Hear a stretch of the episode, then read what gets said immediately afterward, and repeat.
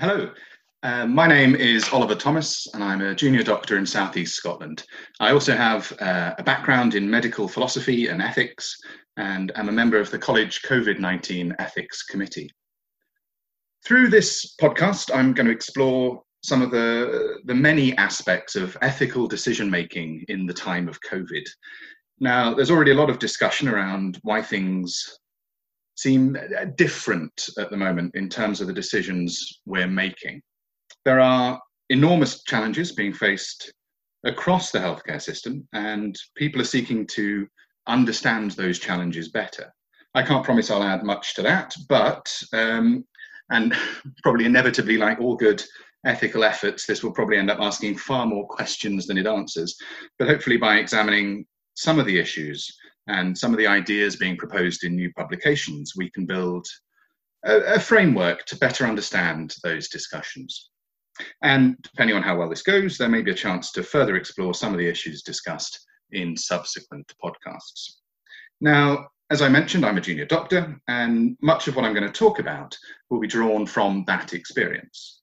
I thought it might be useful to start with a brief uh, hypothetical vignette, which can help structure our thinking as we move through the process. So let's consider Dr. A, who is working as the medical registrar in a hospital one night. Dr. A has spent the shift so far taking referrals, seeing patients, giving advice, all the usual things that med regs do.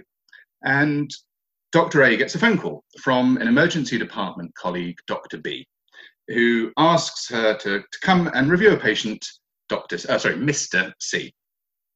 So Dr. A says, of course, and, and heads through to A&E. And Mr. C is not looking too well. He's a man in his mid 60s. He's had a fever and a dry cough for the last few days. Today, he's been getting progressively worse, very short of breath, uh, and now he's drowsy and struggling to breathe. Mr. C is a heavy smoker, um, has severe COPD, high blood pressure, diabetes, uh, and is obese. Dr. B has done a blood gas, which has shown low oxygen levels, high carbon dioxide, and, and his blood is becoming acidic. Now, Dr. A, as a good medical registrar, knows that what Mr. C needs is a period of non invasive ventilation, or NIV, where a mask is used to correct the imbalance in his blood gas. In fact, Dr. A notes in the records that Mr. C has had two previous admissions in the last year with similar presentations, and each time has needed NIV. The second admission was longer than the first, but both times Mr. C managed to recover enough to go home, where he lives alone, and he has no known next of kin. So we've got a pretty sick man, sick and getting sicker, with a lot of medical problems going on, who probably needs that NIV if we're to stand any chance of prolonging his life. Now, in pre COVID times, there were a few different options for where you might take Mr. C to trial NIV. But because of the cough and the fever, Dr. A needs to treat Mr. C as being suspected COVID until tests can be done to prove one way or the other. That limits where NIV can be done as it's an aerosol generating procedure, and so it needs to be done safely in the context of possible COVID. Dr. A knows that Mr. C's comorbidities do not make him a good candidate for an intensive care unit bed. And, and Dr. A also knows that there is only one bed available on the ward where NIV can be safely performed. Mr. C is too drowsy to talk, and there is no information on the computer system about his previous wishes.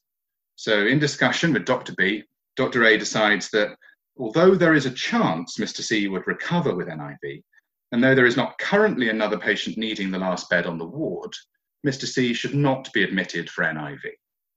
Mr. C is moved to a side room on another ward and is made comfortable for what will likely be the end of his life.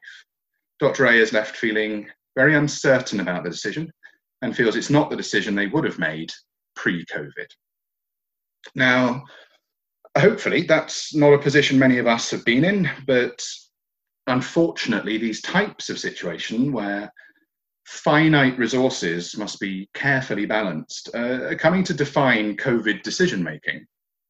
My my key question here is, is why this makes us feel so uncertain or even uncomfortable with the decisions made. it has been proposed recently that this is evidence that we have switched from being deontologists to utilitarians.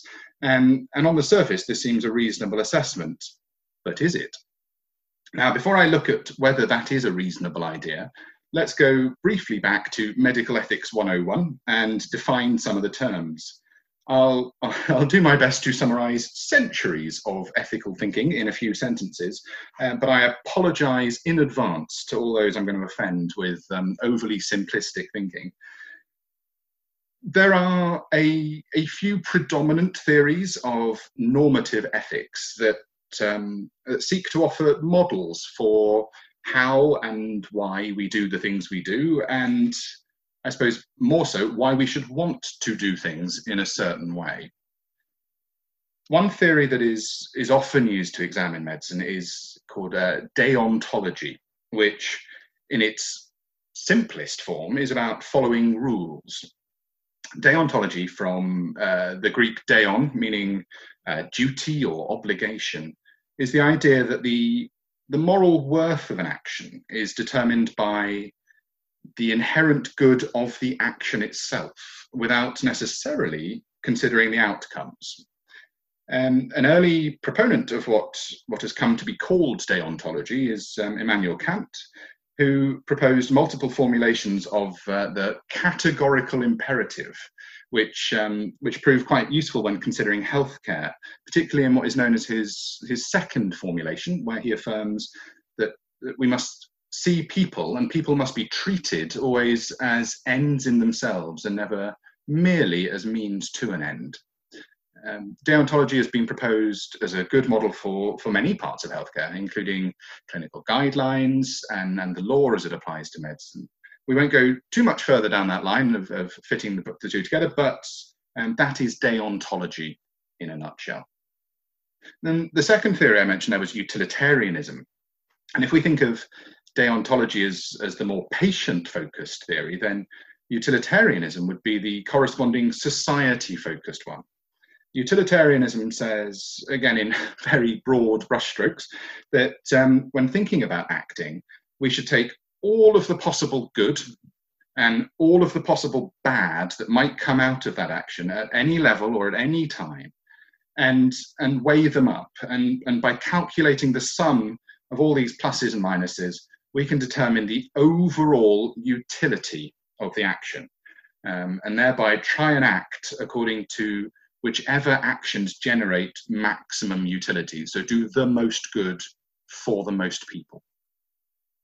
So, for example, utilitarian thinking might support us um, rather than giving one person a very expensive medicine, giving lots of people less expensive but less effective medicines with the same pot of money if the total good done was greater than treating just one person, um, which is a slightly imperfect but a, a rough scenario that, that sort of shows how utilitarianism works. So, as I mentioned, it's been proposed that the, the conflict some of us are feeling around COVID decision making reflects the pivot we've had to make from thinking and acting as deontologists to becoming, willingly or not, utilitarians. And so, thinking about our vignette, Dr. A would previously have admitted Mr. C for a deontologically supported trial of NIV despite his comorbidities. But but now COVID pressures have necessitated utilitarian consideration of, of who might benefit more from that bed and whether resources should be more usefully allocated to maximize the utility. We were patient focused and, and we're now system focused. Is this true? Well, maybe. But I wonder if perhaps there is something subtler at work here. First, we did not, as a community, sit down and decide to all abruptly change our mindset. And I, I, admit that it is unfairly reductive of me to suggest that that is what's being implied. But it, it does articulate the point that there must be something more to it than a simultaneous change in thinking. There are pressures that have been brought to bear by the current situation that have necessitated a change in our thinking, and, and it's the way we have responded to these pressures that I think is the essence here. Furthermore, I think it's the way in which we have, and here I'm particularly thinking of junior doctors, but the, the way we have been trained to think about our actions that has potentially set us up for moral risk and resultant moral injury. Um, such as the the moral injury that I alluded to at the end of the vignette, those those feelings the doctor was having of discomfort and disquiet about the decision they had had to make. Now, moral injury is is a topic that underpins a lot of this thinking and um, is something I'm going to return to a little bit later. So, what did I mean when I said there that our training has has set us up for trouble? Um, Junior doctors are used to working with an enormous amount of autonomy and agency. And, and I think that's vital for the work that we do. But the system we work in very effectively shields us from the larger concerns associated with our decision. So, for example, uh, a junior doctor is is free um, or at least feels free within the unseen control of the hospital formulary com- committee. But if we put that to one side, the, the junior doctor is, is free to prescribe any statin they wish for a patient with high cholesterol. And, and that freedom is unconstrained by considerations of the cost of that drug, or further, of consideration of where else savings might have to be made to offset the additional cost of a more expensive statin. And this is one of the ways deontological thinking might neatly fit junior doctor action, in that the junior doctor is free without stopping too long to consider exactly what we mean by free, but they are at least reasonably free to act in what they feel is the most appropriate way for the patient in front of them, who, who can very much be the center of their thought process. And I would argue that this is largely how we would want the system to work. However, as doctors move through their careers, they are exposed more and more to the realities of delivering healthcare to a population and, and not just to individuals. And as consultants, doctors will, will often, if not always, have to take on some degree of responsibility for service design, resource allocation, and, and come to consider the maximiz- maximization of utility. So perhaps by the time you are a consultant, you have accepted and adapted to the idea that you, you have a broader responsibility. And as a junior doctor, you are normally shielded from this responsibility. But as we have said, these are not normal times, and, and the nature of a, a global pandemic with unprecedented pressures on resources is that junior doctors are abruptly being faced with having to consider wider utility. And this is where I think the training element comes in. And I don't mean just that junior doctors have not had sessions on management, though, though largely we haven't. Um, I'm referring more widely to, to their ethical training. Um, medical ethics are taught at all medical schools and, and taught well, but for better or worse, the the nature of medical school is that whatever is taught must be examined, and and sadly, this often leads to a reduction of broad, complex ethical topics and teaching to bullet points on a revision card. I I'm proposing that this can lead to unfair and unrepresentative focus on particular elements of medical ethics that may be more easily lend themselves to this style of learning and examination. I'm thinking specifically here of the four principles model of medical ethics, namely autonomy, justice, beneficence, and non-maleficence. And, and where we are taught these, we are taught that by considering these four concepts, we can take any or, or at least most medical conundrums and balance the competing interests um, using these four factors to help us arrive at a, a best course of action, however we decide to define best.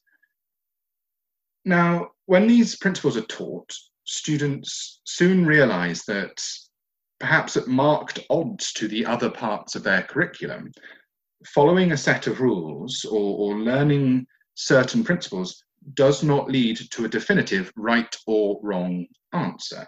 And, and the grey zones here are one of the, the most exciting bits of medicine for, for some of us. Um, but for an undergraduate seeking an exam answer, it can be all too tempting to follow the, the, the covert or, or sometimes even overt suggestion that autonomy is the first amongst equals amongst the four principles. And so when trying to make difficult balance balancing acts between the four, there is this idea that perhaps autonomy trumps in some way the other ones. And I think many junior doctors come out of medical training with the idea that autonomy, specifically the patient's autonomy we're talking about here, um, is the most important consideration. And, and as we have discussed, this is not challenged by that shielding I was talking about within their clinical practice in the early parts of their careers. And I would argue it's not challenged either by, by membership exams that they take in that period. Now, I'm not in any way trying to suggest that autonomy is not an important part of clinical decision making. In fact, if we think back to Kant's categorical imperative, as a patient, I would, I would certainly want my doctors to be considering and respecting my autonomy.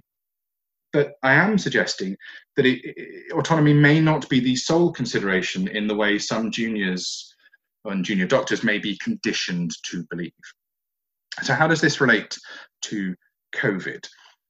What I'm proposing is that, in a slight adjustment to the previously discussed idea that COVID has turned us from deontologists to utilitarians, instead, I think it's necessitated junior doctors moving from a prioritization of autonomy to a prioritization of justice. And, and it's made us consider our role within the wider system in a way that normal pre COVID practice, as discussed, shielded us from.